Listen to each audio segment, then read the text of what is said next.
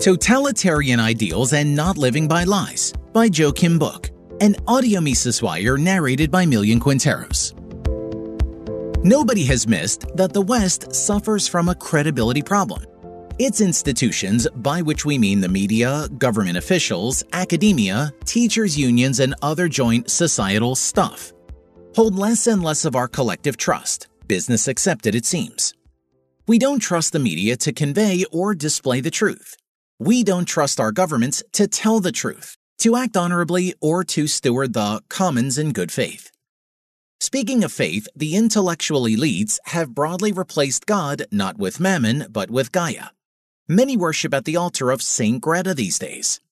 Live not by lies goes one of Russian literary hero Alexander Solzhenitsyn's prompts. Written in the Soviet Union's latter days, it's a text that earned him exile from his homeland.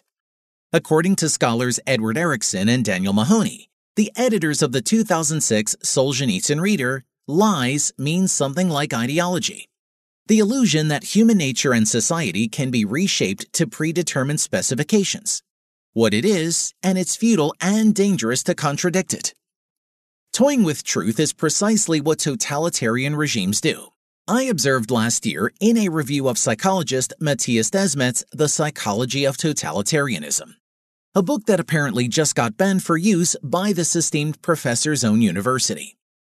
The collective hums together and upholds the rules no matter how insane or ineffective at achieving their supposed aim. Totalitarianism is the blurring of fact and fiction, yet with an aggressive intolerance for diverging opinions. One must toe the line. All this philosophical dread and high flying quarries come to mind when reading astrophysicist and educator Neil deGrasse Tyson's popular book, Starry Messenger Cosmic Perspectives on Civilization. In a partisan world that expects us to have politically slanted inputs on every darn topic under the congressional sun, writers and thinkers are forced to engage with topics that they know nothing about. As a public figure and educator at New York City's Hayden Planetarium, deGrasse Tyson sees his own task to be abstaining from all that. Refreshingly, he says that he's a scientist who only speaks on topics where he has some expertise. However, what in Starry Messenger began with investigations into the nature of science gradually devolved into a woke manifesto. Objective truth is indeed the overarching theme of the first few chapters, where civilization, the cosmos, and the moon hold center stage. The author holds that the most beautiful thing about the universe may be that it's knowable at all. No message written on tablets in the sky pre required this to be so, it just is. He also writes that objective truths of science are not founded in belief systems. They are not established by the authority of leaders or the power of persuasion. To deny objective truths is to be scientifically illiterate, not to be ideologically principled. So far, so stellar. Imagine the reader's shock then when the second half of the book strays way off orbit. Denying objective reality becomes the guiding star for the diversity chapters. In fact, deGrasse Tyson had to go straight to the culture war's third rail by saying that biological sex is a fuzzy, old, and outdated concept. Because color exists on a wavelength spectrum, somehow deGrasse Tyson envisions that sex does as well the most obviously discernible hardware issue turned into fuzzy software, to use British journalist Douglas Murray's terminology. Neil deGrasse Tyson is not convincing anybody that everything is a spectrum by pointing to colors, which verifiably are, and hurricane categories, which were crafted with history in mind. A child is not an adult just because the exact boundary between the two is fuzzy. In a memorable account, Tyson plays detective on the New York subway trying to discern the sexes of fellow passengers while seeing through what he thinks are irrelevant and arbitrary secondary and tertiary features, all societal constructs. Could I identify who presented as male and who presented as female just from their faces? Was the challenge he set for himself.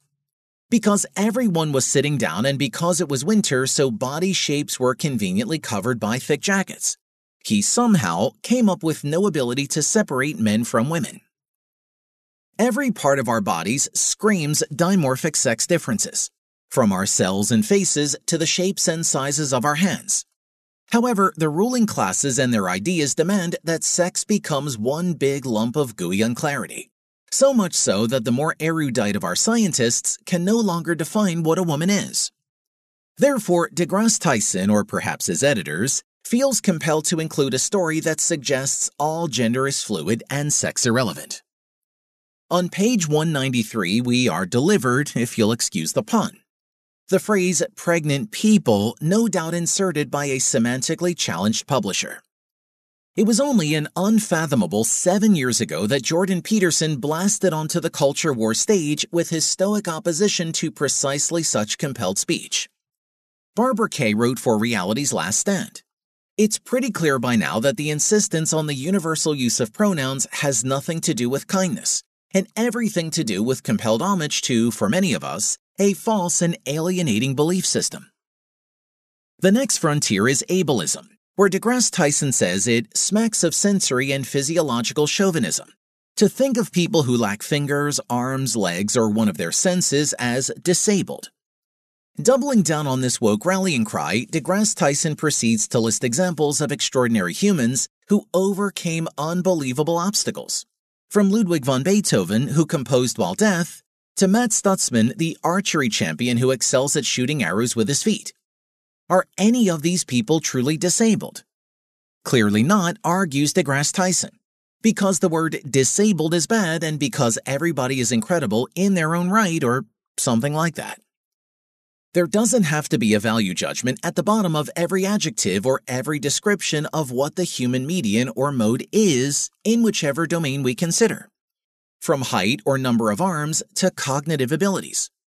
To be useful at all, textbooks in medicine and anatomy have to say something about our species. To be able to speak, words must mean something. Redefining everything and turning oneself into a linguistic pretzel before conveying a simple message seems less than useful and as far from scientific as one can get. It's almost insulting, too. For every extraordinary Stephen Hawking, we have countless others suffering similar afflictions, yet falling way short of the achievements of Mr. Hawking.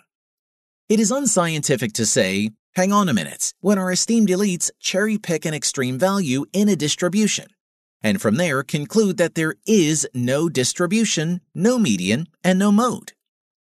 Those statistically illiterate implications aside, what DeGrasse Tyson is correct about is that when you are not good at one thing, you typically try something else. In a free society, there's lots of something else's out there. Yes, thank God for division of labor and an economic order where my best can supplement that which someone else can't, won't, or shouldn't do. Ableist controversies and word games be damned. What's clear is that bad things happen when others, whether governments or not, compel or bully you into saying things that aren't true. So, no, the esteemed Dr. DeGrasse Tyson doesn't quite falter in his commitment to speaking truth. Listening to him speak is much more liberating than judging his words filter through the censorious woke speak that is liberal ideology. If we merely chalk up the absurdities in Starry Messenger to the toll fees he must pay to not be cancelled by publishers, the magic words he must speak to appease the intelligentsia, he has delivered a decent popular book on how to think about our world. Even so, I just wished our esteemed scientist would refuse to live by lies.